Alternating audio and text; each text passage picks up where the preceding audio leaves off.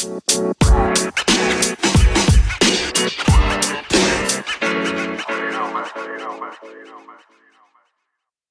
everybody. Welcome back to the Upside Swings podcast, the podcast with the highest ceilings. I'm your host, Bryce Hendricks, joined as always by Stone Hansen and Ryan Davis. How you doing, guys?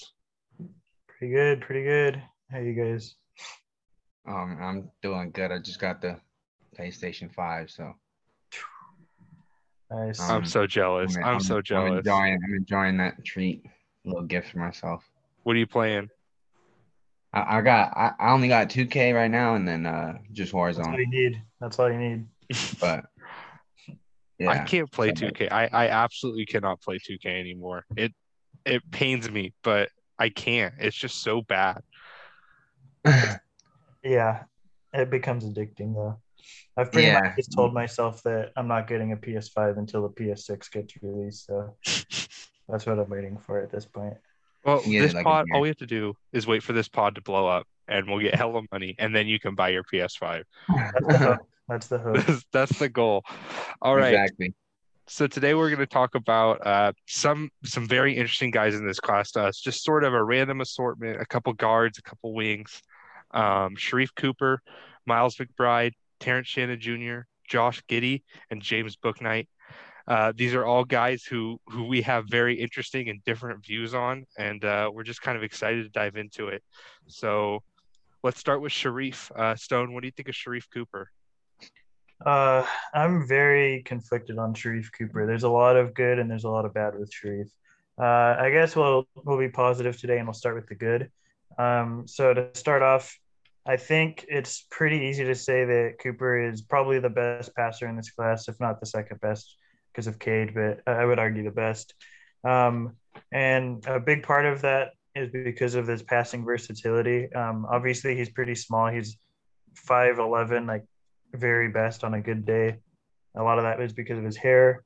Um, he's a really creative passer. Uh, he's great at, at getting ahead of his initial defender. So once he once he gets past his initial defender and that help defense comes, he's just awesome at finding guys on the wing, finding secondary cutters or rollers.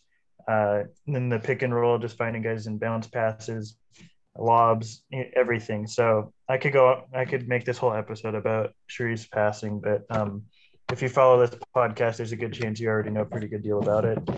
Um, some of the things that worry me with Cooper is his shooting. Obviously, like if Cooper doesn't shoot, it's like it's really difficult for me to uh, to figure out where his value is on the court, like how valuable he is to a team because there's so much wrong with his shot. Um, for starters, with his shot, he shot, I believe, like 22% um, from three, 22.8%. And um, on he, his form is just awful, like mechanically. Uh, he does this weird thing where when he shoots, he like leans back kind of.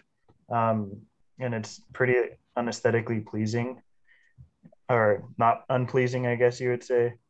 Um, he's also got this weird thing uh, when he shoots where he he has kind of a little bit of a hitch in his shot. I don't know if it was just me or if that was just like a couple of things that a couple times I saw that.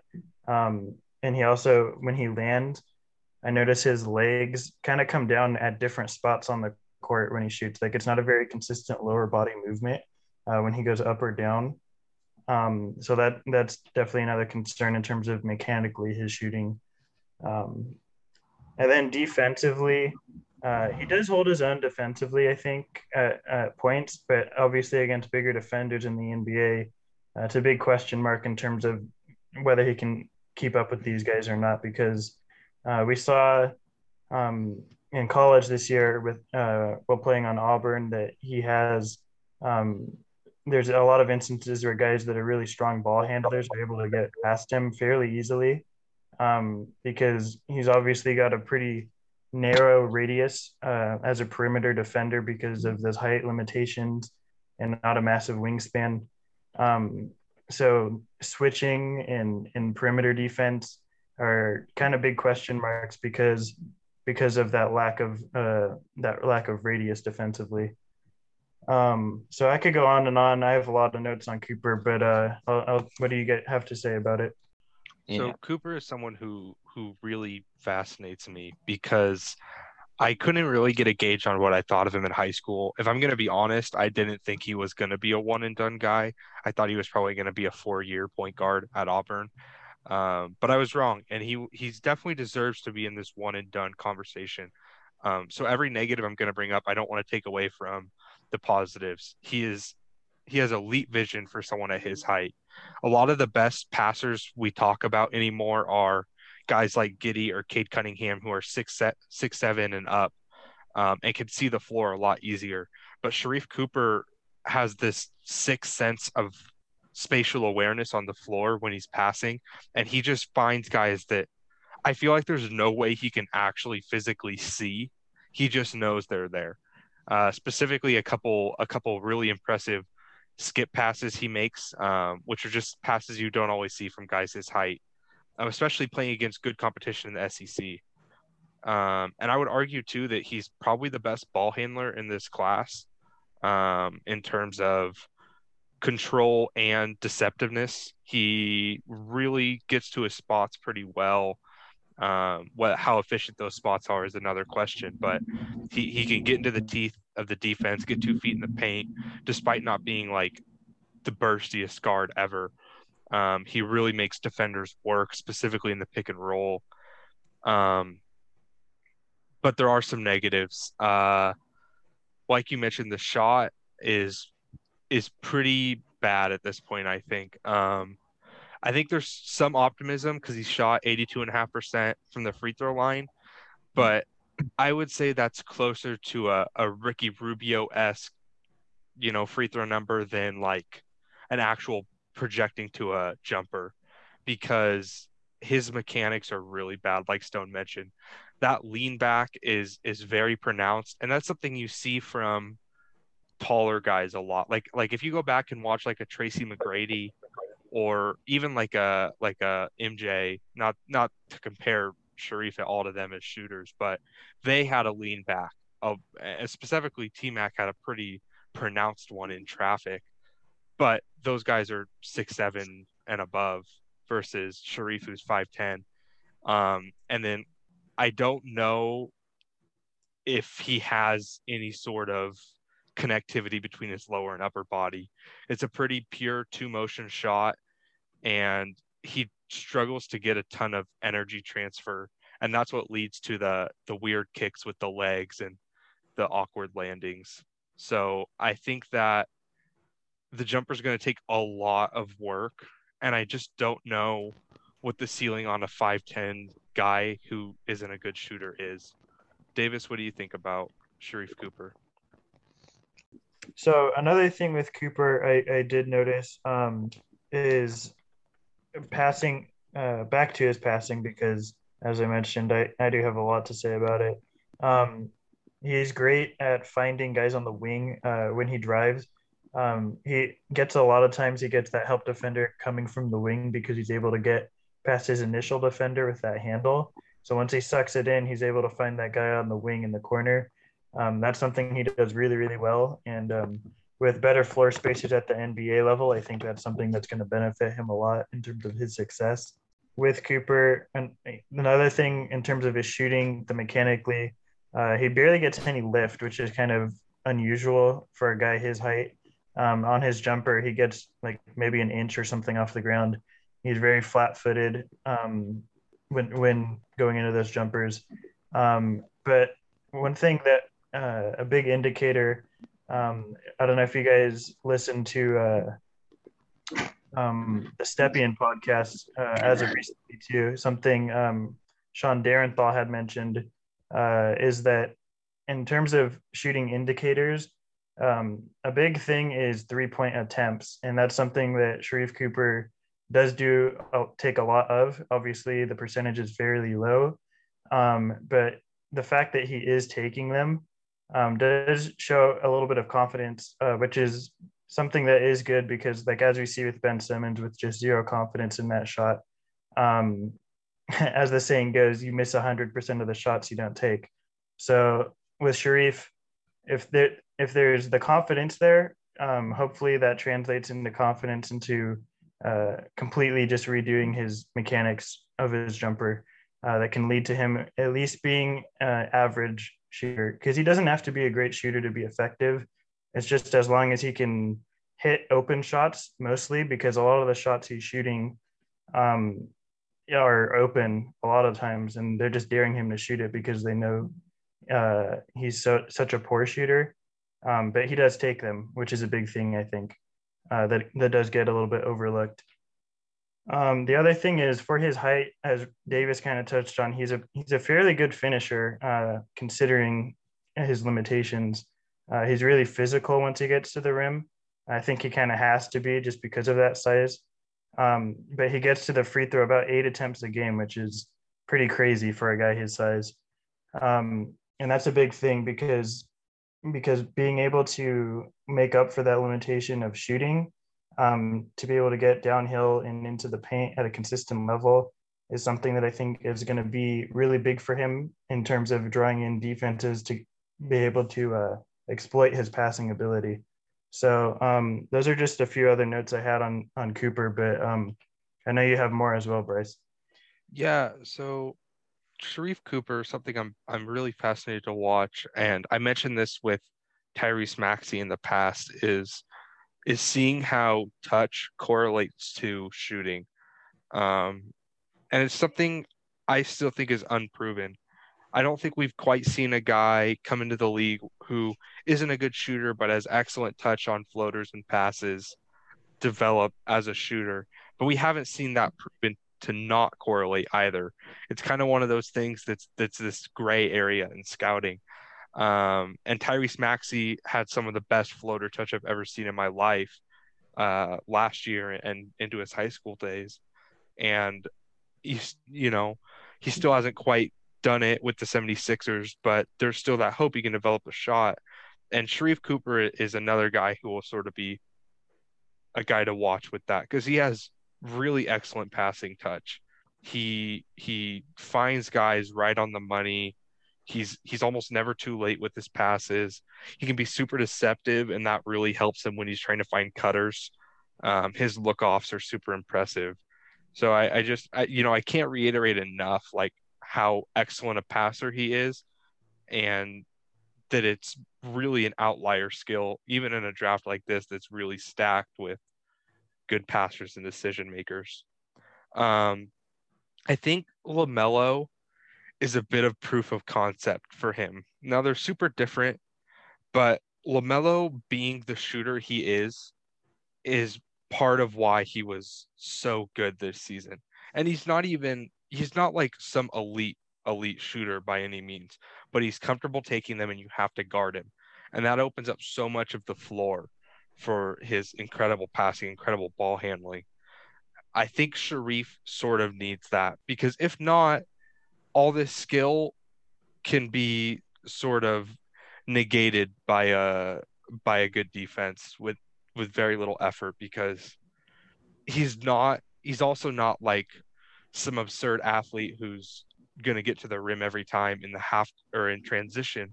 And that's another thing I wanted to bring up was his transition efficiency. According to Synergy, he was in the 23rd percentile in all of college basketball this season in terms of his transition efficiency, and that really worries me. Um, because if he can't shoot, if you if you're a point guard who can't shoot, it's really hard to be an elite half court creator. It's just, it just is. Uh, I honestly can't even think of one. Uh, maybe like MVP Russell Westbrook, but I don't even know if his half court creation was, you know, above league average. He was just an insane transition terror. Um, and I, and I really worry if Cooper can't get it going in transition, and he's not at least a passable shooter on good volume. I really worry it's going to affect his ability to be a starter or even like a high level backup. Sharife Cooper is one of those guys who could just not be playing in the NBA in four or five years if he can't figure out a role that lets him maximize his skills. Yeah, uh, I think that's kind of the risk you're taking if you take him in that lottery range. Uh, so it'll be interesting, I think, to see where he goes because there's a lot of guards in this class. Um, the the passing, as I mentioned, is uh, we all mentioned is just off the charts, and the shooting is leaves so much to be desired. So I really struggle figuring out where to place him or how I value him if the shot doesn't come around because I, I, I'm not entirely sure how effective he can be for a team if that shot isn't there. Um, despite the the amazing passing he does have, um, he does do things that that kind of compensate for that height though. Uh, you see him when he does get downhill into the lane, he stops on the dime. He does, this is a play he's done a lot of in college where he stops on the dime, kind of does that half turn off a spin it uh, off of his uh, pivot foot, and will find a shovel pass to a cutter or take a little shovel uh, jumper and uh, and sink it. So he does a lot of these little tricks and crafty things to kind of get around that height deficiency that he does have. Obviously, it won't be quite as efficient. Yeah, I think a part of that is that he's already mastered the uh the Chris Paul specialty bullshit foul drawing. Uh he is excellent. And I know some people like that drives them nuts, but it's a skill, especially for a guard like him, and especially when he's a good free throw shooter. He gets to the line all the time. Uh and it's not always like jumping into big guys, it's kind of getting them off balance or you know, the he's really good at rip through moves and kind of getting a hand in the cookie jar and and taking that contact. And that's something that, that allows him to compensate a little bit for his lack of shooting. And uh, it's something that'll probably continue to develop because that's something you see all the time as as players age they get better at something like foul drawing. Yeah and one one final note i had on his shooting. Uh, i know it just sounds like i'm ripping on his shooting uh, but it is it is really bad. Um, but uh, a lot of his misses are like really really bad misses. Like they're they're fly off everywhere on the rim. Like they're too short they're too long they're too left they're too right. Um, and a lot of times when we see a shooter that doesn't quite have the the percentage you would like um, it's there's either there's either a, a nice form to uh, hopefully give you optimism moving forward or the misses that that he doesn't get um, don't come off the rim like every which way. A lot of the times the misses are coming off of kind of one specific area of the rim, um, and that's just not the case with Sharife. So between the mechanics and between the fact that all of the a lot of his misses are just coming from every which way, um, it it really is concerning moving forward. I I definitely agree. I mean, the shot is pretty concerning. I do want to point out. I mean, I think in in, in uh the AAU league, he shot like 35% or 36% from three. So I feel like he does have the ability to hit it at, at least a respectable level.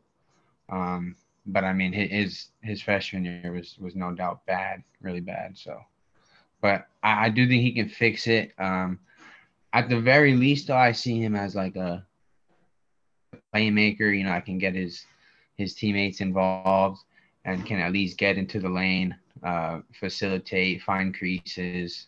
So, last question on Sharife. Um, where has this process of, of watching him and, and looking at these stats for the podcast, have you kind of gotten higher on her, on him or gotten lower on him? Because for me, it's been a it's been a pretty a pretty substantial drop. I had him in the late teen area. I thought, you know, he has immediate potential as a backup point guard. And I, in, my preliminary watching of him, I thought the shot was more fixable than I think it is now. Uh, and watching him, it just he dropped pretty deep on my board. So I was wondering, for you guys, how has this, how has watching him affected your big board? Uh, I've had Sharife everywhere between like all the way as high as six, and I think all the way as low as fifteen.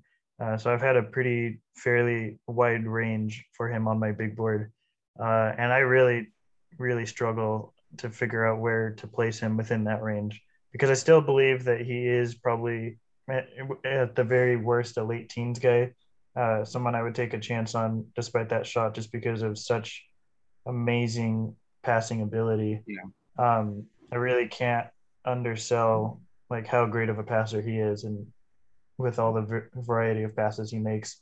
Uh, but I, I, do struggle like that. That shot just determines so much for me, um, and so I have a lot of a lot of thinking to do up until the draft, uh, where where I'm going to finalize placing him because there's a lot of other guards I think here uh, that, that have a little bit higher of a floor than than Sharife, but not not as quite as high a ceiling as him. Yeah, I I been pretty high on Sharife for a while, but um, he was top ten on mine. My last big board, I think I had him at like nine. Um, I'm I'm been pretty high on him, so he's probably gonna stay in that range. Uh, there is a lot of negatives, but I just feel like the the you know, there's too many positives and potential to to really move him down anymore. Yeah, I understand that. I think it's important to note that with Sharife, I mean, his ceiling really is sky high. If the jumper does get some consistency, or maybe if this, you know, this freshman season was a bad sample size and he's actually a better shooter than we think, uh, he's he's got a pretty clear path to being an all-star point guard, in my opinion, because just not a lot of people can run a pick and roll like him, uh, and and that really matters. But moving on to another guard in this upcoming draft, um, a very different guard, and that's it'll make him a fun comparison to Sharife. Miles McBride, uh, Deuce from West Virginia, uh, one of the best guard defenders of the last little bit, I would say, past couple drafts. Um, Davis, what do you think of Miles McBride? Um, so I actually really like like Deuce. I think I like Deuce more than more than a lot of people. Um, I like that he's he's strong. He's strong for his size. Um, he can score really from anywhere at a pretty consistent level, and I I like that he plays really good off the ball, which I think could help him not only play like the one, but the but the two also um, at the at the next level. Um, I know like he had a really really really good tournament run. I think uh, he had like 30 points, zero turnovers in the first round of March Madness, something like that. Um, but I, I just like his his ability to. I, I already know he's gonna be able to score at the next level, but I do like his ability to to improve um, his other things as well. He had five assists per game, so he isn't really bad as a playmaker. I don't know if he can be that like prime primary play uh, playmaker for you, but um, he I, I, I do really like really like uh, Deuce. Yeah, for me, um, I'm a pretty big Deuce fan as well. I see him as a guy with a very high floor in this draft, and um, someone I would definitely take probably late in the first round.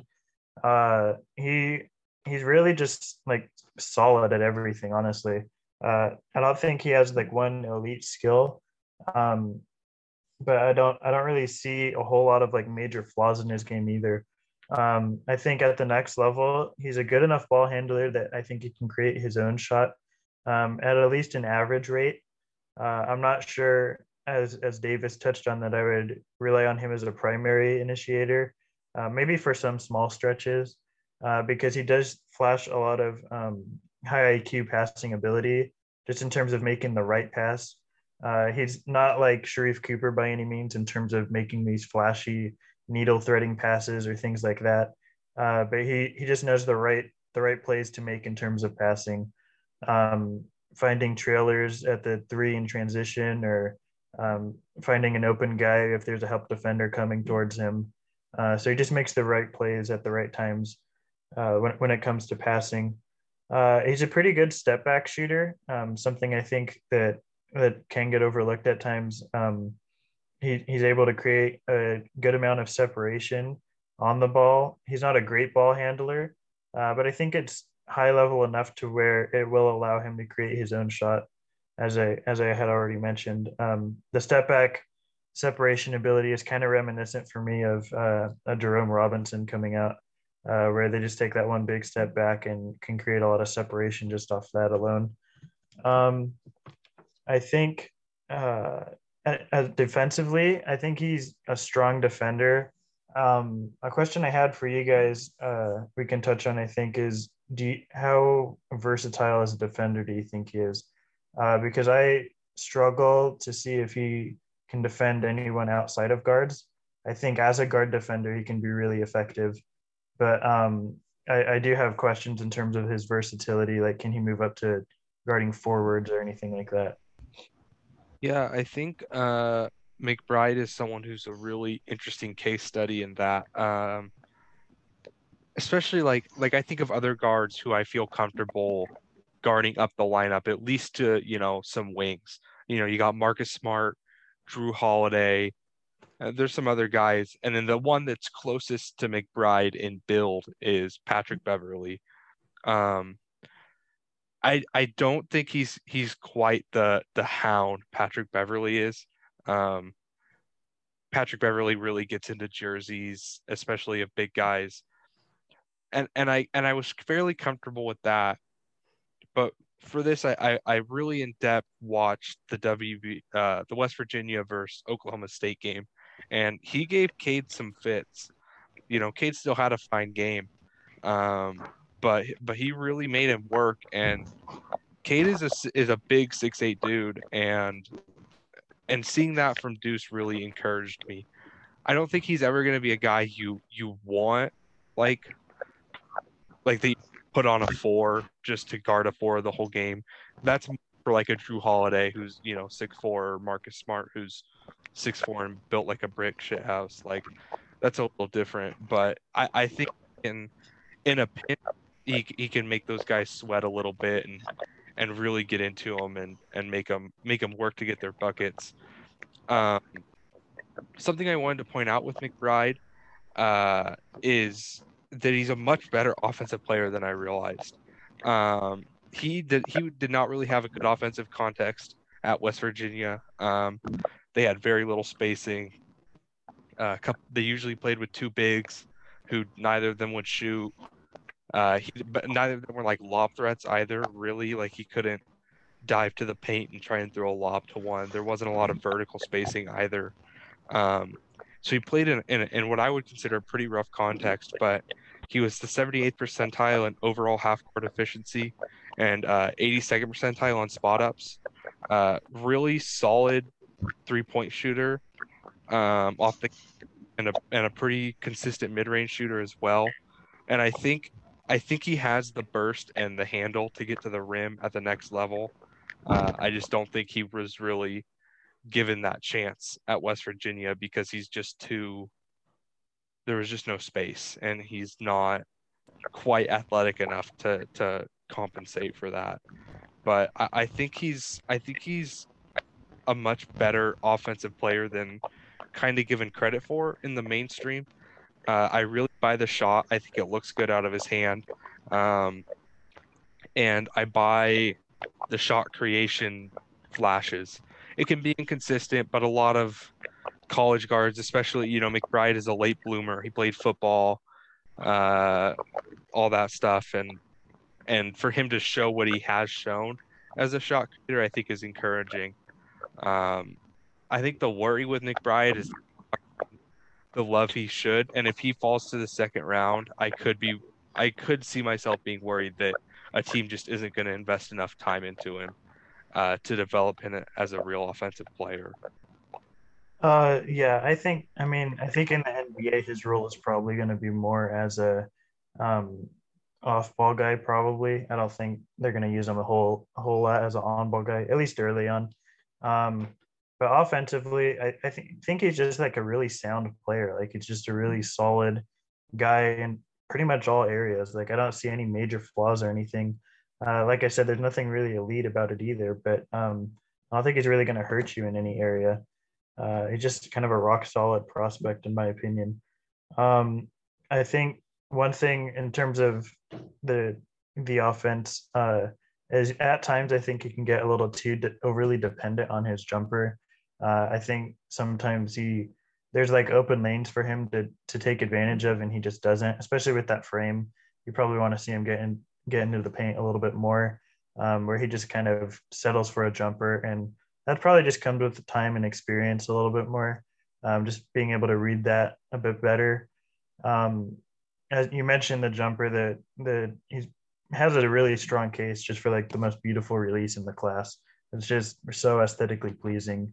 Um, so I, I, don't have any concerns moving forward with him as a shooter. Uh, I think he projects as at least an average shooter in the NBA, if not a, a bit ab- above average. Um, so yeah, that's pretty much it for me for Miles McBride. I don't know if you guys have any other thoughts on him, but I, I feel pretty good about him moving forward, just as a a decent rotation guy in the NBA. Yeah, I would agree. Um, I think he kind of feels the perfect archetype of what you want next to a jumbo creator. You know, he like if if a team could draft him and Cade Cunningham in this draft together, that's like the perfect pair because you have your your wing creator and then you have your three and D guard who can who can get himself a bucket if need be and make smart decisions. So I think that yeah, he he fills that role really succinctly and that's super important and it's going to continue to become more important as time goes on because that's how the league is evolving.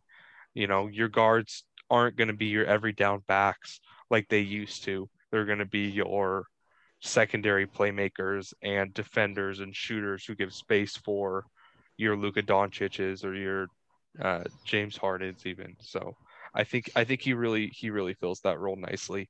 Yeah, I definitely agree with uh, basically everything you guys are saying. I did want to say uh, I think what really improved his his offensive is his his shooting off the dribble.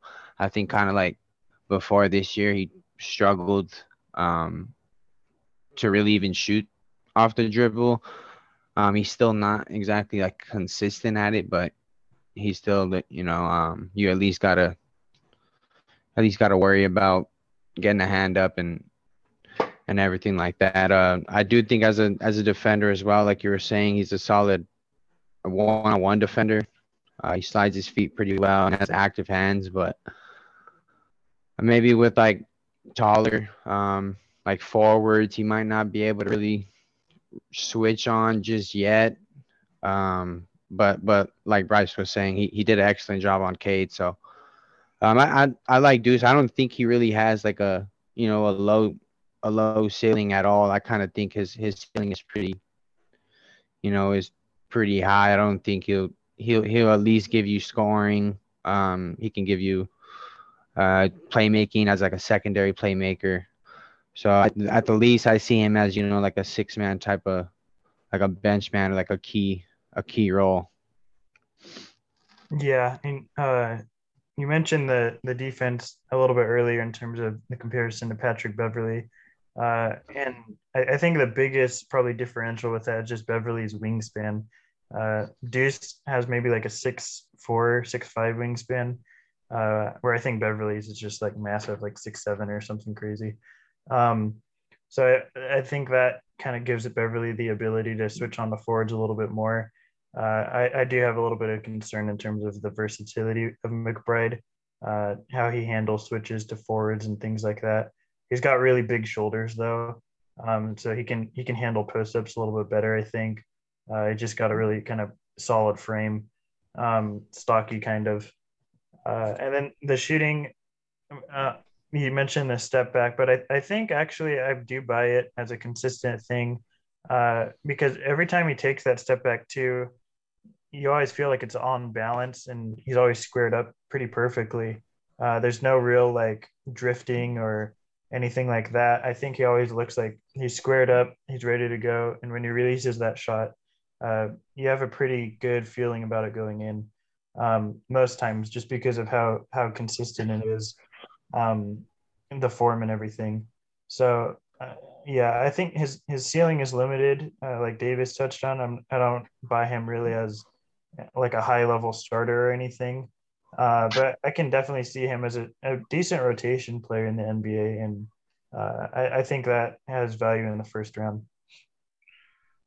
Yeah, I would agree, and I think a guy like McBride who fills a clear role uh, should be priority for a certain for certain teams. Um, you know, I think like the Mavericks would do very well to draft a Miles McBride, or any team that that has a wing or a forward or even a center. You know, like like the the Nuggets. Miles McBride would be awesome on the Nuggets. Any team that has like a set playmaker who's not a guard, I think could really benefit from Miles McBride. Um, But with that said, uh, we're going to move on to one of the more interesting prospects, uh, fringe first round type guys in this upcoming draft, and that's Terrence Shannon Jr. from Texas Tech. Um, just to give a little baseline, because he's he's not as popular as the first two guys we talked about. Um, six six wing, uh, really interesting defensive prospect, uh, inconsistent shooter, but had a big improvement from this sophomore season from his freshman season last year. And I think there's a lot to like with Shannon. So, Stone, what are your thoughts on Terrence Shannon Jr.? Uh, yeah, I have Shannon Jr. pretty solidly uh, in my first round. Uh, in between the 20 and 30 range, I kind of fluctuate a little bit. Um, but so the main selling point for me, I would say, is the athleticism. Uh, he just uh, translates as a really athletic guy. Um, and you hear you hear people talk about functional athleticism, and I think that's something that really applies to Terrence Shannon Jr. here. Uh, he uses that athleticism in such a way that it does benefit him in quite a bit of areas, uh, particularly defensively. I think um, if you're drafting Terrence Shannon Jr., I think you're you're banking on him at, at least in the first round. If you're drafting him, you're banking on him as a defensive difference maker, uh, and I think he has the ability to provide that. Um, he has a lot of tools to work with, uh, with with his frame and the athleticism. He just uses it all very well. Uh, he's a good one-on-one defender in terms of mirroring mirroring uh, opponents on the perimeter. Um, he's pretty well built, I think, and has a lot of room to even build upon that in terms of muscle. Uh, to where I think he can effectively guard forwards and guards uh, at the next level. Um, the shooting obviously is is what we you kind of touched on as a, a, a downfall for him. Um, and like with so many prospects, that's kind of going to be what determines a lot of his value, at least on the offensive end.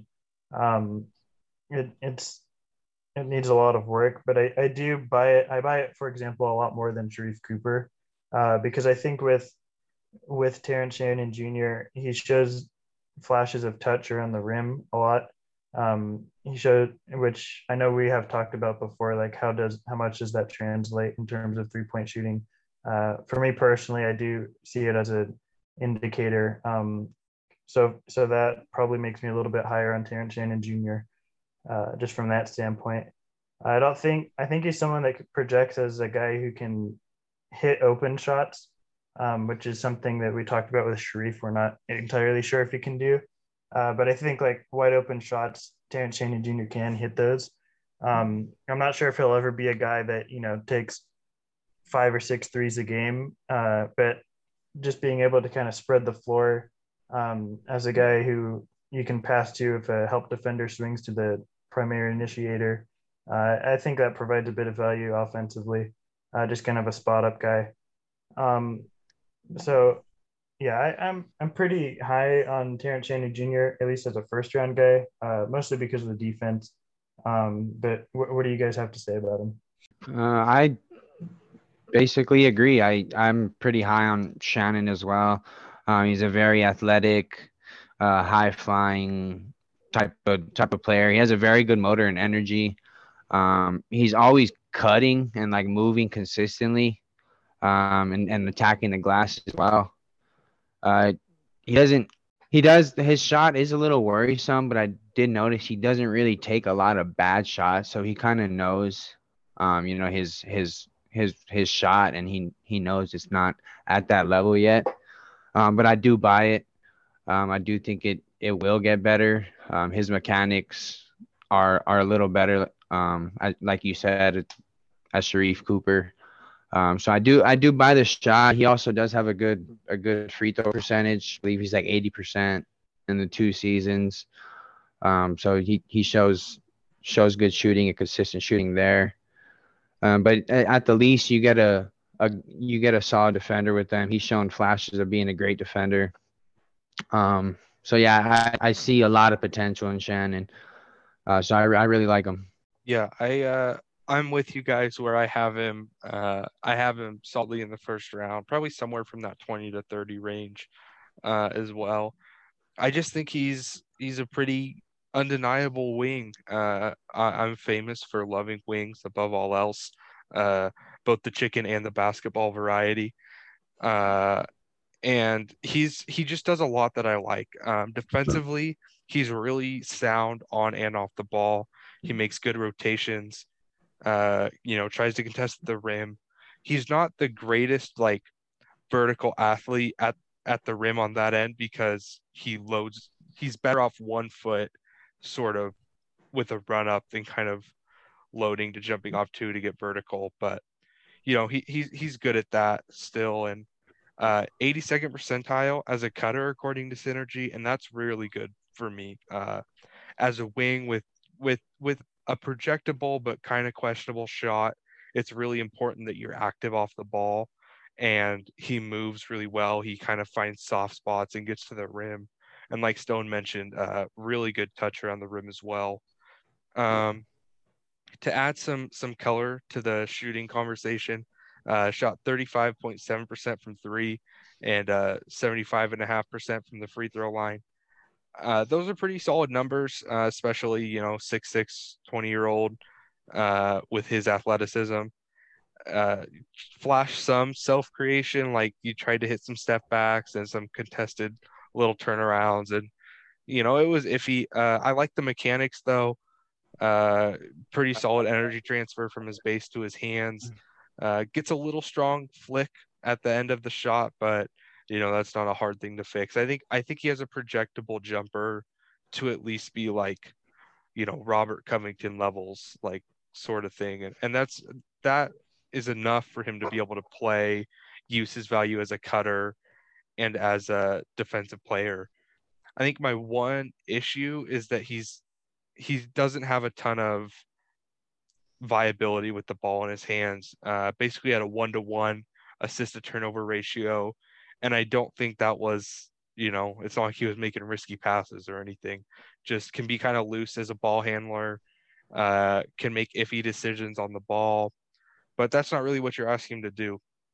As a rotational wing, I think he provides a ton of value and just I think there's an inherent upside to someone who's six six, really athletic and plays good defense uh, that I think is sometimes overlooked. So that I, I really yeah. like Terrence Shannon. Yeah, I see I see Kelly Oubre a lot and Terrence Shannon. I don't know. He's gonna be a better defender than that, but I just see like the energy and and uh, you know the shot should should develop. I think he's at least gonna get to that that catch and shoot um, where he can where he can hit the catch and shoot three or the corner three at a consistent level.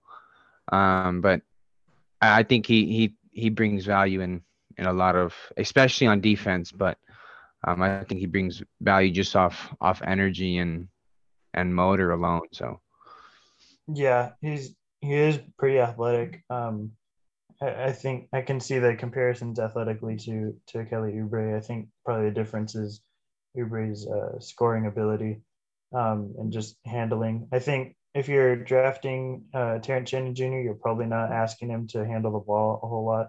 He's probably like a strictly off ball player. Um, I don't really see him ever really developing that either. I think he's a pretty strict like three and D guy. Not that that doesn't provide any value. Um, I just don't see him really as a creation guy. But I I think that he provides a lot of value with that athleticism, um, being an off-ball guy. Uh, as you mentioned already, he's a really strong cutter. Um, he's great at kind of reading the defense and knowing where and when to cut, which provides a lot of value. Um, and I think uh, like if he were if a team were to draft him and Sharife Cooper, I think that's a great pairing uh, because of Sharife's ability to find guys like that uh, going back door. Um, Shannon Jr.'s uh, in transition, I think projects as a really strong transition player just because I think he with that athleticism he has really strong straight line speed and I think he could get he can get out in front of defenses um, pretty quickly uh, in transition. So if he's playing with a guy that's a really strong look ahead passer, uh, I think that that's pretty optimal for him. Um, so I think there's there's a lot to like about Terrence Shannon Jr. just as a, a three and D kind of player. Um, who doesn't really offer a whole lot of creation or anything like that. Uh, but what he does offer, he's he's pretty solid at. So I would feel comfortable taking him in that 20 to 30 range. I would as well. And uh, the last thing I'll note with Terrence Shannon Jr. is just I think he can be a very versatile defender. Uh, he he's shown comfortable, you know, switching up and guarding ones. He's probably not big enough to guard most fives, but you wouldn't mind it in a switch situation. Um, and and I think I just think he has a very clear role. Can probably start anywhere from the two to the four, depending on the team, uh, and and will play really well off stars. But speaking of stars or potential stars, uh, let's move to the Adelaide 36ers. Josh Giddey from Australia. Um, Davis, why don't you give us your opening thoughts on Josh Giddey? Um, so Josh Giddey, yeah. So I actually, uh, I didn't really watch him till not like recently, but I I started watching him later than than a lot of people. But uh, he is only 18, playing in the NBL. Um, he was averaging like 11, 7, and 7. So that obviously, you know, speaks speaks for itself as far as you know numbers go and playing with grown. Yeah, uh, Josh Giddey is a is a really fascinating prospect uh, for someone like me who tries to who does still try to break things down into positions um, because he probably is a point guard. Uh, I think at first I kind of thought of him more as a wing, and uh, it, it probably led me to be lower on him.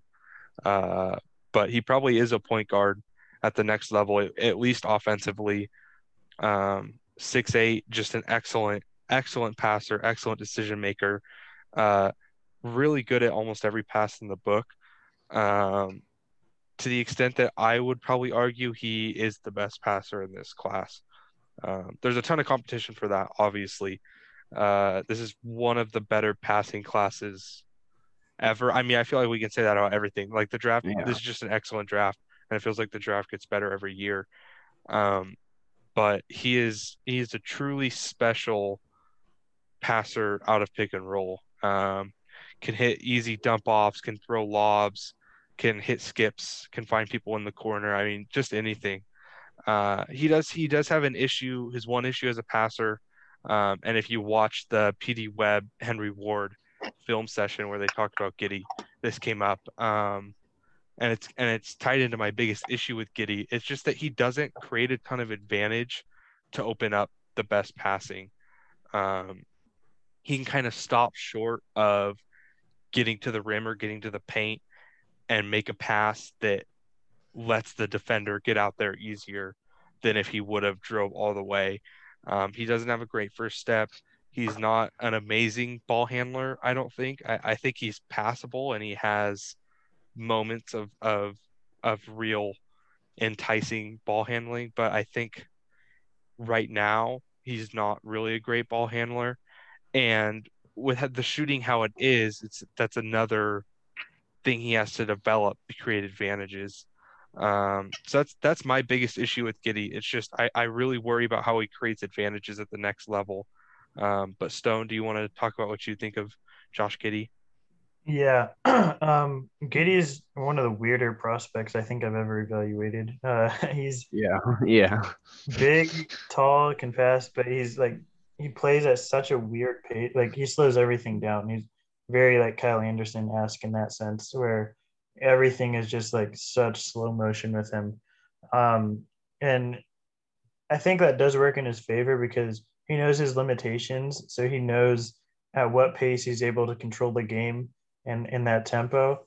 Uh, but at the same time, I think it does hurt him in terms of advantage creation because if he's not able to kind of play at a higher pace and get past initial defenders. I think that in some sense in the NBA can mitigate some of his passing ability. Um, he obviously you mentioned his passing. Um, I won't get too far into it because I already gushed all over Sharife's passing, uh, but he's definitely a top three passer I would say in this in this class for sure. Uh, can really read every pass. Um, great in the pick and roll, which obviously in today's NBA is so valuable. Um, just that size allows him to get lobs and passes off over the defenders. Um, the shooting is a bit of a concern. Uh, not quite as much a concern as as other guys in this class, uh, because uh, his form and his mechanics are there. Uh, it just really hasn't come to fruition, at least not this year. Um, and but he, he does shoot it at an okay rate. Um, I think he shot somewhere around like 33% from three, 31% from three, excuse me, uh, this year. So it's not awful, um, and the mechanics aren't awful, but it's something you do want to see improve. He only shot about 65% uh, from the free throw line, and he only took 2.6 attempts a game, which is uh, somewhat disappointing uh, considering his frame and how big he is. I think you'd like to see that number improve a bit moving forward, uh, just for him to create a bit more contact at the rim. Um, but he is a really good finisher. I think that's something that that um, helps him a lot in at the next level. Uh, as Davis mentioned, he's pretty versatile at the rim. Can finish with either hand. Um, with his size and his frame, it allows him to absorb more contact than a lot of other point guards. Um, and he's a pretty strong player. I think uh, he just he's his frame isn't huge, but uh, I think he has some untapped potential strength wise uh, moving moving forward. Um, defensively, as Davis mentioned, I do have some concerns in terms of him guarding quicker, faster guards, uh, especially those with um, like really tight handles. Uh, I think like him guarding a Chris Paul or something like that is pretty worrisome, uh, at least at this point for me. Um, but I think guarding forwards, he'll he'll probably be solid enough. Um, I think he's he's a he projects as better a team defender than a one-on-one defender. I would say, um, at least at this point. Uh, but I think there is room for him to improve in that area. Uh, so personally, on my board, I have Giddey near the back end of the lottery. I'm not sure where you guys have him. Um, so I, I, see a lot of potential moving forward with him. Uh, but but there are some some limitations I think with the lack of athleticism and burst. Yeah, I'll just kind of say I I moved Giddey up a little bit. I think he's at about 13 right now. Um, there's a lot of room for improvement, but I think just the fact that he's 18 and already does kind of everything at a good level is is enough um, to to you know take I wouldn't even say a gamble on just to take him and draft him in general. Um, I did I do think he he leads the NBL in like assists and and rebounds, which is pretty crazy as a you know, as a point guard leading in rebounds. But uh, yeah, the talent the talent's definitely there. So he he's probably like the most interesting um, prospect in in the draft, at least in my opinion. I think. Yeah, I uh, I moved him up as well. I'm still probably a little lower on him than most, uh, because I still just I really question uh, the advantage creation. I, I think you can only be so good as a point guard if you don't create advantages. Um, you know, like there's a chance that Josh Giddey, and this is probably like a worst case outcome, but is is sort of Tomas Satoransky minus the defense. Um, and I don't know how valuable that is. Uh, I think the shot can improve. Uh, it has improved already.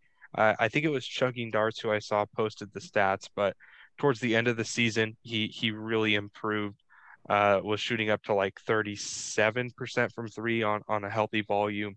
Uh, he just started off the year really poorly, um, but he, he's improved there, and I think it can improve.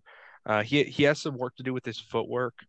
Uh, sometimes his base is too wide, and sometimes it's too short, and you can usually tell by how he misses. Um, he, his they tend to be consistent and a long miss and a short miss tend to correlate with the footwork.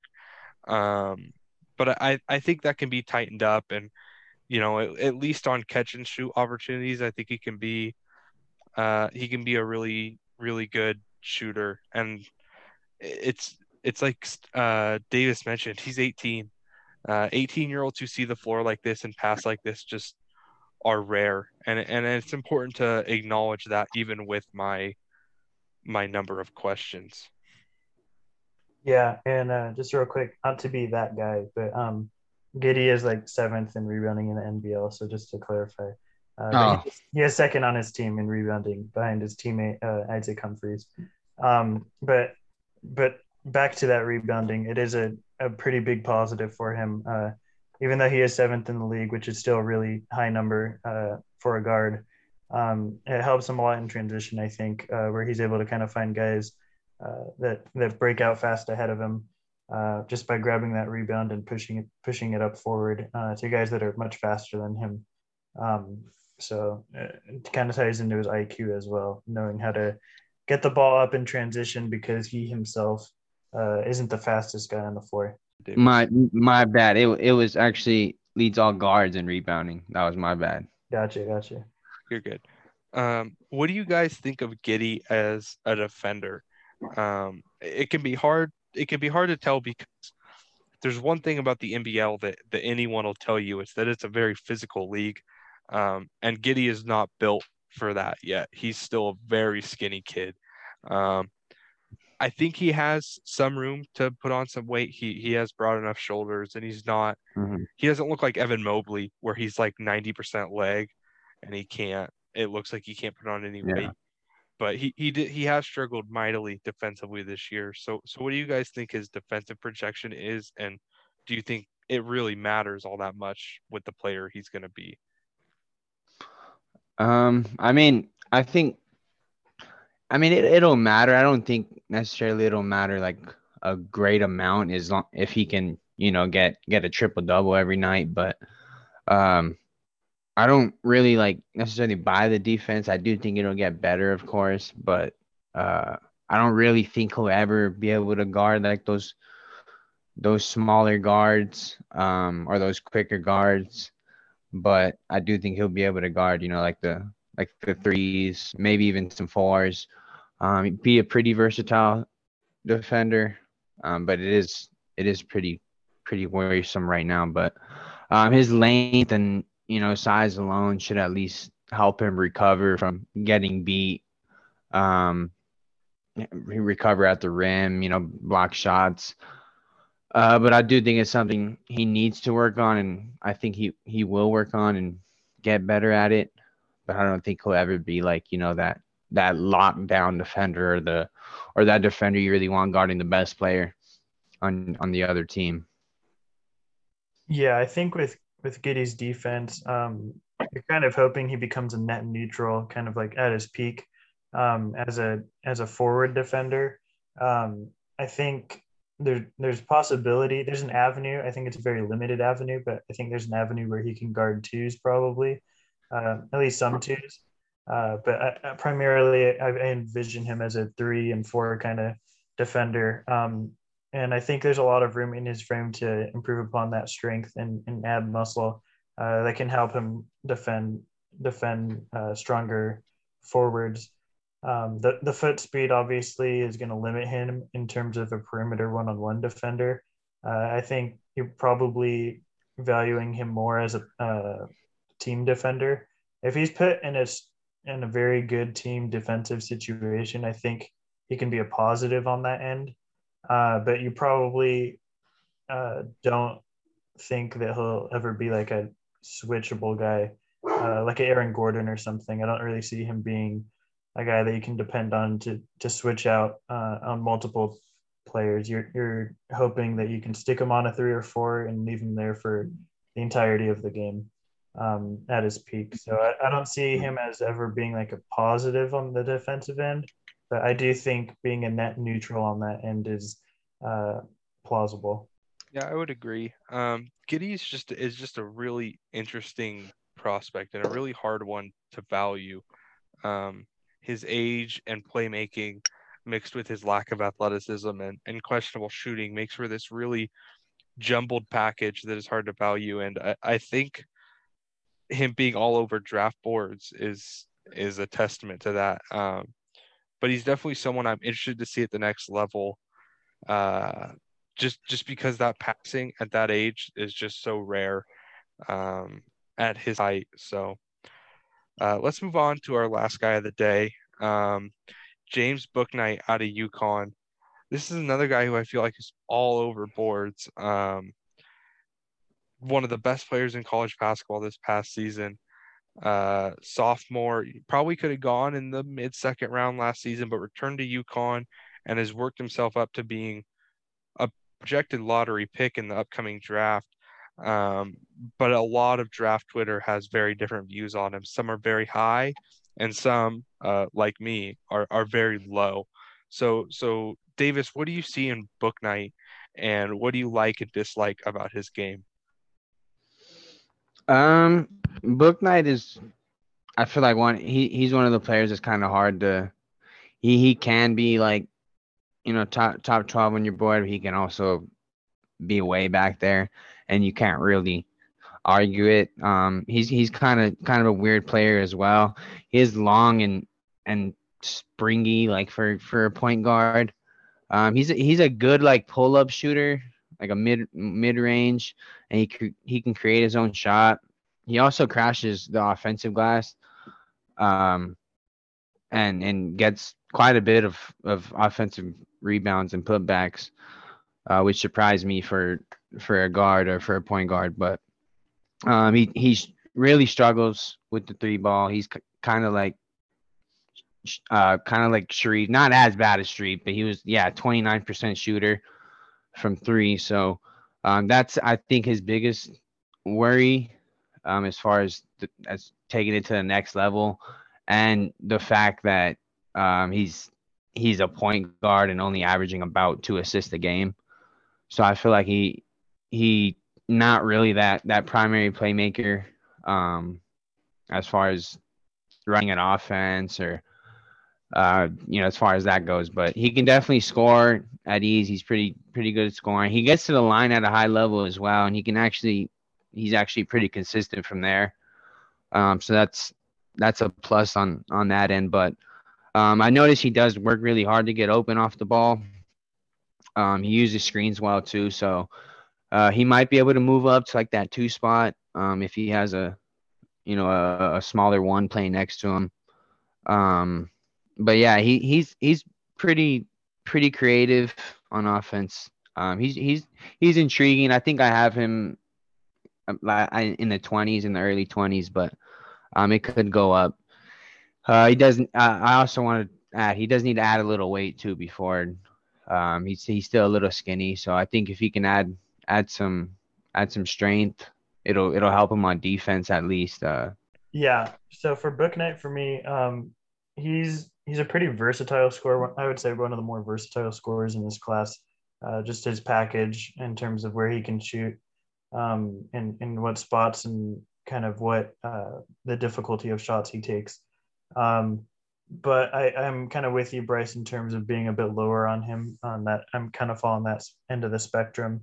Uh, mostly, I wouldn't say mostly, but a big part of it is archetype, uh, just in terms of I, we kind of talked a little bit off here about like Coby White, and uh, I kind of see James Bouknight in that sort of mold as kind of a maybe a spark off the bench um, who creates his own shot. Um, and I think he can be like a solid enough defender to where he doesn't hurt you on that end either. Um, but I'm not really sure what his ceiling is. Uh, the three point percentage obviously is the big hiccup for a lot of people. Um, he shot only 29%, but he did shoot a fairly high uh, volume, I think at nearly like five a game or so. Um, and then the free throw percentage was at like 78% a game, which is fairly solid. Um, the mechanics look pretty decent. I'm not too concerned about the shot moving forward. I think he can be at least an average shooter.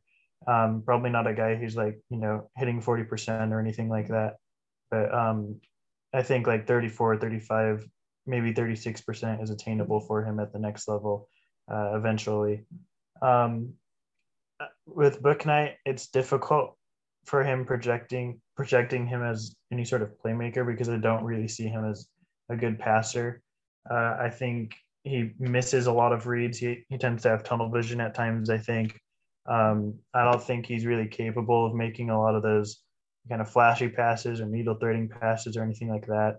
Um, he's not great in terms of reading the defense, I think, on rotations, uh, finding open guys when help defenses come once he creates that um, separation off his initial defender. Uh, I, I, don't really see him as any sort of like high level playmaker. Um, but uh, the, the scoring is kind of what you're banking on with Bouknight. Um, he's got really solid footwork, which helps him, I think, with that scoring ability. Uh, helps him get to his places um, and, and create separation. I think he's one of the better guards in that area, uh, just just with his footwork. Um, he does struggle to finish, I think, at the rim in terms of being able to absorb contact and finish through contact. Uh, that comes a lot to his frame, like Davis said. I think uh, if he puts on a little more weight and muscle, he can at least be sort of average in that area, uh, not high level or anything. Um, there, there's definitely concerns with me because I have struggle. I ha- have a struggle kind of determining how much value he brings to a team if he's only scoring and not really playmaking, and if he's not scoring at, a, at an efficient level, what kind of value does he bring to an offense? Because I think he tends to take a lot of these difficult shots at the NBA. I'm not sure how how much of them go in, and if they're not really going in, what does he bring offensively for you? Um, but I don't think it's detrimental to the point um, because on defense, I think he can be a positive especially as an off ball guy, um, where he's able to kind of stick with guys off ball, uh, run through screens. Uh, on ball, I think he's decent enough. Um, so I don't think he'll ever be kind of a detriment to a team or any sort of like negative, uh, just because that on one end, at least, I think he can be a positive. Uh, even if on offense it's not there uh, some nights. So I feel okay about him uh, in term like a top 20 guy.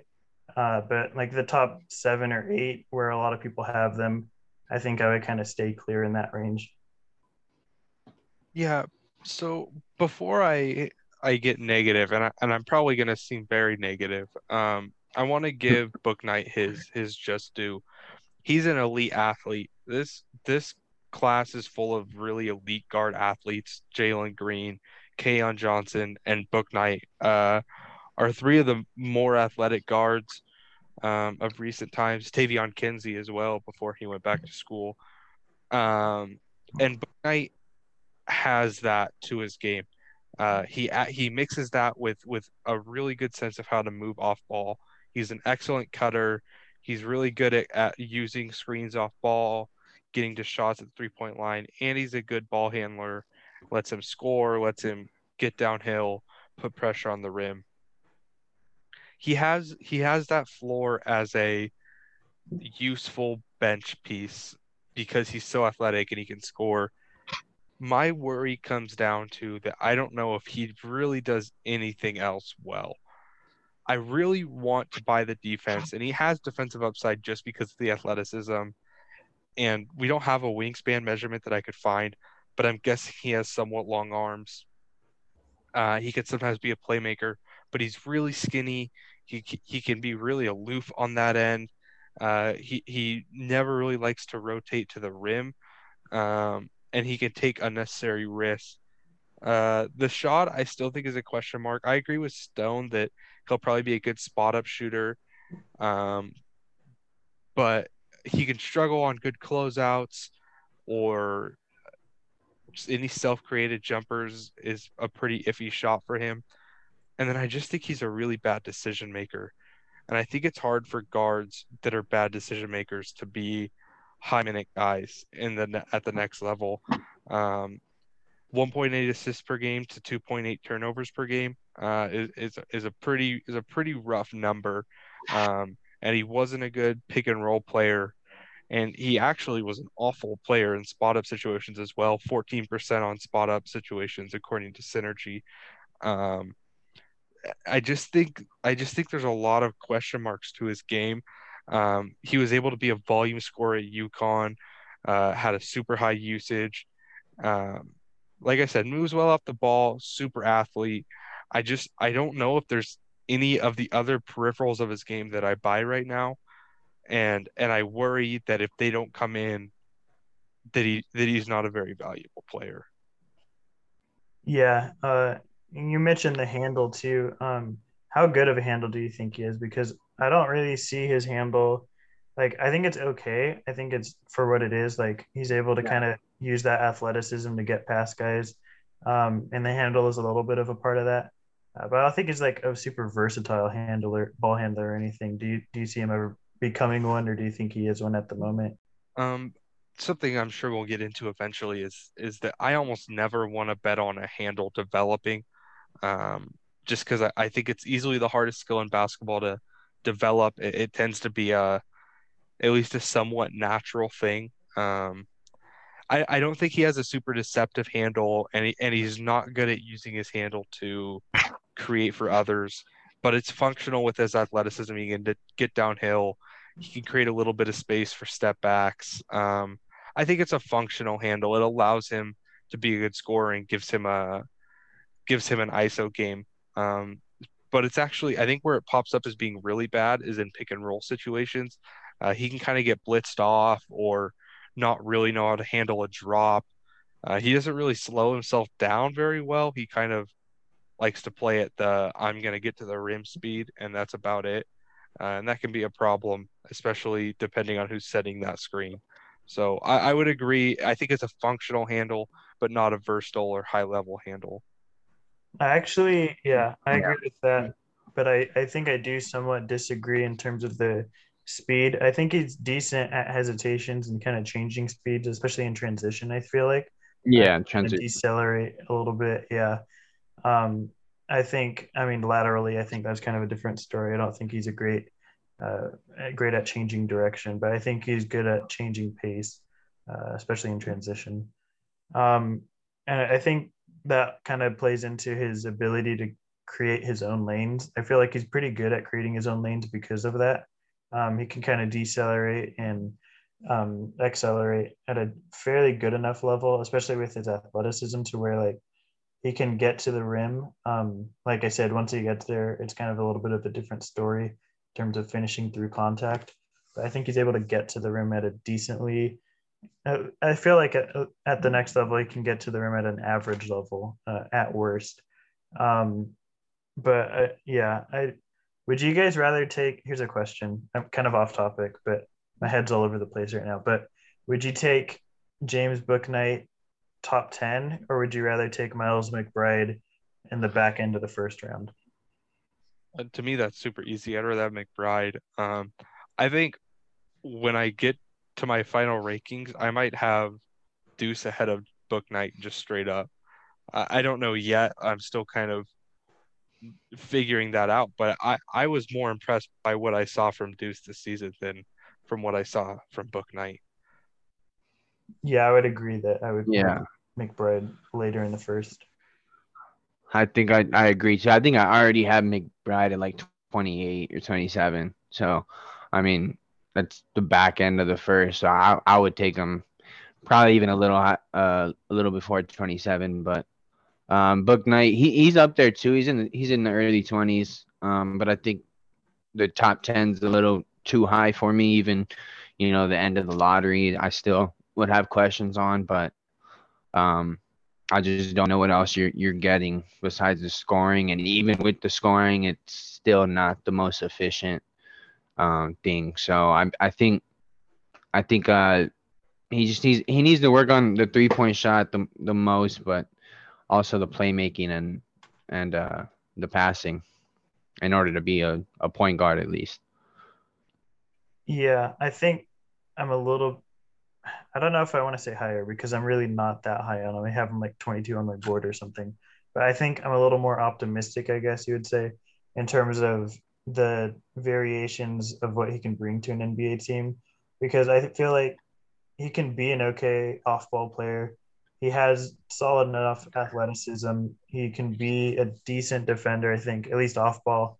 So I feel like in that sense, I kind of am a bit more optimistic in terms of like the different the different avenues he has to being an okay player. Um, but overall, like in a broader concept of things, I think I'm kind of with you guys in terms of being much lower on him than kind of uh, a lot of the consensus where they have him. Yeah, I would agree. And I just want to reiterate, and this goes for everyone we've talked about and everyone we will talk about. These are all, you know, prospects with their own merit. Um, we're not like if I say I'm lower on someone, it doesn't ever mean I hate them or I dislike them. Bouknight is still a first rounder for me because that athleticism Yeah. is undeniable. His ability to move off the ball is is probably the best in the class right now. Um, so like he's still a great prospect. I'm just I'm just I just worry about the the the the total package with him. Um, but is that all we got on James Book Bouknight? Yeah, I think we we hit everything. I think the tail of the tape. All right, let's do it. Let's uh let's start with Stone because I'm most excited about his. Yeah, so for me, I got uh, Delano Banton out of Nebraska. Um, he's a pretty interesting player, uh, especially like fr- just from an archetype perspective. He's listed at six nine. I think is he might be closer to six ten. Honestly, he's a, he's just a big link. Maybe it's just because he's so skinny that he looks taller, but he's really lanky, tall guy um, with guard skills. where he I can buy him. I think I could buy him as a primary initiator, uh, which is probably controversial controversial for a lot of people. Uh, but he has he does show a lot of flashes of just passing and feel ability uh, that are kind of just you don't really see that with a lot of guys his size. Um, it's a little bit reminiscent of of a Claxton, uh, but I think there's obviously there's differences between them. But in terms of passing, I feel like um, just as a tall guy, architectural archetype wise, uh, Banton is kind of right there. Um, he's a really good on ball defender, I think, uh, especially with his size. He's someone I think that will be able to switch in the future. Uh, someone who I think can uh, possibly guard one through five, um, but kind of like with Giddey, I think faster guards can get around him a bit more, especially on the perimeter. Um, he's obviously the shooting is like I feel like I say this about pretty much every prospect, but so much so much of his success is going to rely upon that shooting, and it's just not there right now. Um, I'm not sure. I don't think he's declared, and I don't think he'll be in this draft. I, I think he's a junior right now, or I think he redshirted one year. Um, so next year he might enter the class. Uh, but if, if that shooting comes around, um, I feel like he has so many different skills um, to defending, uh, being that size and passing at the level he does, um, where I can buy him as a guy that can be a rotational player at the next level uh, at, at, his peak. Um, but obviously, it's pretty much all that hinges on his shooting development. And uh, right now, it's just not there. Um, hopefully, it develops in the future uh, next year. Uh, but paired with that passing and the the feel for the game, um, I feel like he's he can he has the potential to be a difference maker for a team, uh, and his route to success is probably on a team where there's a lot of shooters, where he can kind of uh, take full advantage of that passing and feel ability, um, and where his his downfall as a shooter isn't as crucial. Um, he'll probably need to be on a team that gets him on a lot more strength and shooting development. A team like Miami would be really awesome for him, I think. Uh, but yeah, he's just someone to keep an eye on in the future. Uh, not not a draftable guy this year, I don't think, but moving forward, uh, has the potential to be. I think. Yeah, I mean, Yeah. you mentioned Giddey as like this absurd and weird prospect. I- think Banton is that even to an extra extent. Uh, anytime you watched him play for Nebraska, it just looked weird. Um, you know, Kyle Anderson is someone I think is a comp that probably gets thrown around too much. Uh, because anytime you see someone who's a little quirky, a little slow, but a playmaker and they're big, you think Kyle Anderson. Um, but I think it works here a little bit because of the defense. Um, Kyle Anderson is a really underrated defender on and off the ball. Uh, really smart, really big, can move his feet. Uh, and I see that a lot with Banton. Um, you know, needs to develop uh, not just as a shooter, but in totality as a scorer. I think like he still has some work to do with his toucher on the rim and uh, any sort of any sort of post situation. But uh, he he's just such a fun guy, and he's the type of player you want to bet on. Six nine, smart, uh, pl- plays his role well, plays good defense. So I- I'm rooting for him. Super fun player to watch. Yeah, I definitely agree. He's really really interesting. He's really he's honestly pretty pretty fun to to watch. Uh, um, you guys basically said it all. Uh, he actually, I think he actually has a pretty quick first step for for being six nine, um, which which kind of and then being that tall and and long, um, it allows him to finish at the rim. Um, he's pretty good at finishing too with either hand. Uh, from from the games I watched, uh, I think he shot twenty five percent from three or something like that. So, um, I feel like the guys we've talked about have like all been bad from three. Um, but but yeah, he he's he definitely has room for improvement there. Um, but he's like a constant, you know, constant uh not triple double threat, but he's a constant do it all um threat. He can basically do everything for you. Uh, but he's also very versatile on defense, and he's pretty quick too. So it allows him to guard smaller and, and quicker players while also being able to switch on on bigger fours. Maybe not centers yet, but um, if he does get a little little more strength, he can probably even do that too. But yeah, he is really intriguing. I I like that he's returning and uh, you know he knows he knows that he's not ready yet. Um, I do think it, he's going to improve his stock a lot though this upcoming year. Yeah, I think so. Uh, Davis, do you want to talk about your guy? Yeah, so um, I went with a pretty big name, but he's not uh, so much of a an elite prospect or a prospect, even a prospect talked about at all. It's Scottie Pippen Jr. from from Vanderbilt. Um, he had a really strong sophomore year. I think he had 21 points per game, and that was like the Vanderbilt season high um, single season record or something like that. But uh, he also had five assists and like two steals a game. Shot 85% from the from the free throw line. So, I mean, not, he can obviously score from anywhere. What I what I like about Scottie Pippen Jr. is that he's a he's a he's a dog on defense. Really smart player, good scorer. I just I just worry, you know, a six one, six zero, oh, something like that guard uh, only has so much versatility, but pretty solid yeah. athlete, pretty solid shooter, solid decision maker, good defender. I mean that that's a package of skills that you know if it all comes together can can work in the league uh, as a backup point guard at the very least. So uh, yeah, I, um, I'm I'm sorry about that. Cut off a little bit, but you're good. Um, I, I was just saying, yeah, I he led. I mean, Vanderbilt basically had nothing, um, but he led them in scoring, assists, and steals. So he was obviously the only bright spot on the team. Um, but yeah, I, I he he is a little small. I mean, six one. It's not like tiny though. Uh, it is. You know, he has worries on defense, but he did hold his own in college. Um, plays passing lanes pretty well, and even a solid one on one defender. But I do think he should be talked about a little more. Maybe not um, you know, as a necessarily like a draftable guy, maybe like a late, late second or um, a, a two way player. Um, but yeah, I actually do. I actually do like like like Pippen Jr. quite a bit. Yeah, I'm a Scottie Pippen Jr. fan in the sense that I, I I personally would take a flyer on him as a two way guy. I think I think he's worth that. Um, you know, he's you're not. It's a low risk. Uh, I think not a super high reward, but he's a guy that I think at, at his peak can be a rotational guy that gives you decent minutes, um, just as a scoring punch off the bench.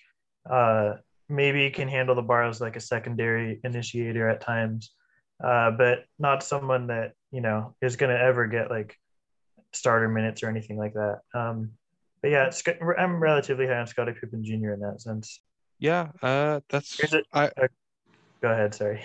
No. I was just gonna say, yeah, I would agree. Uh, probably, probably a two-way guy, maybe like a late second-round flyer if, if you need a guard. Um, so I'll do my guy now. Uh, this is probably a bit more out of nowhere than your guys's. Um, but it's someone who I think deserves to be in the conversation. Very near and dear to my heart as a WSU student, uh, and that's WSU or and that's WSU guard Noah Williams. Um, Noah is a is a six five guard, um, really really intense defender, iffy ball handler, but but developing decision maker. And the most interesting thing with Noah is that he developed from an absolute non-shooter his freshman year to a a very consistent, very solid shooter uh, his sophomore year. He he he developed his game a lot into being the best player on the team uh, this last season, and I think he's he's primed to take another jump uh, entering his junior year. And I think he's someone who deserves to be in the draft conversation at least a little bit because he's six five. If the shooting is real, he's a he's a good shooter. Um, really plays passing lanes, can get around screens, um, and he's probably going to have a huge usage next season. Uh, probably on the ball in his hands a ton. So I know this is a bit of an out of nowhere one, but do you guys see Noah at all, or what are your thoughts? I was just gonna say I don't really have a, a good grasp on Noah Williams at this point in time. I didn't watch really any of him this year, uh, and what I did see of him last year was like just kind of because I was watching CJ Elleby a bit. Um, so I don't have a whole lot of uh, thoughts on him at this point. Uh, so with Noah Williams, actually did watch a little bit of him just because I watched Pac-12, and as an Arizona um, fan, I do re- remember playing against Washington State uh, and seeing him a few games. I think like his freshman year, he didn't shoot at all, or maybe shot like ten percent from three. Um, but this last season, he was actually shooting threes, and I think he actually hit them at a consistent or a acceptable rate. So yeah, I, I just I think WSU is is low key a team to watch next year, and I, and I swear to God, I'm not just a I'm not just a homer. Um, I love that Kyle Smith just bets on wings. Uh, the team is full of fun wings, uh, and then wings have a chance at the NBA level. And I think Noah, I think Noah's gonna gonna put on a show next year. Um, but with that being said, uh, why don't you tell the guys where they can find you, Stone? Uh, yeah, you can pretty much find all my work at report underscore court. I do do some work for lines.com, uh, just updating their mock drafts. I put a new one up recently for this year, and I'm working on a 2022 one. Uh, but everything else you can find uh, again at my Twitter at report underscore court.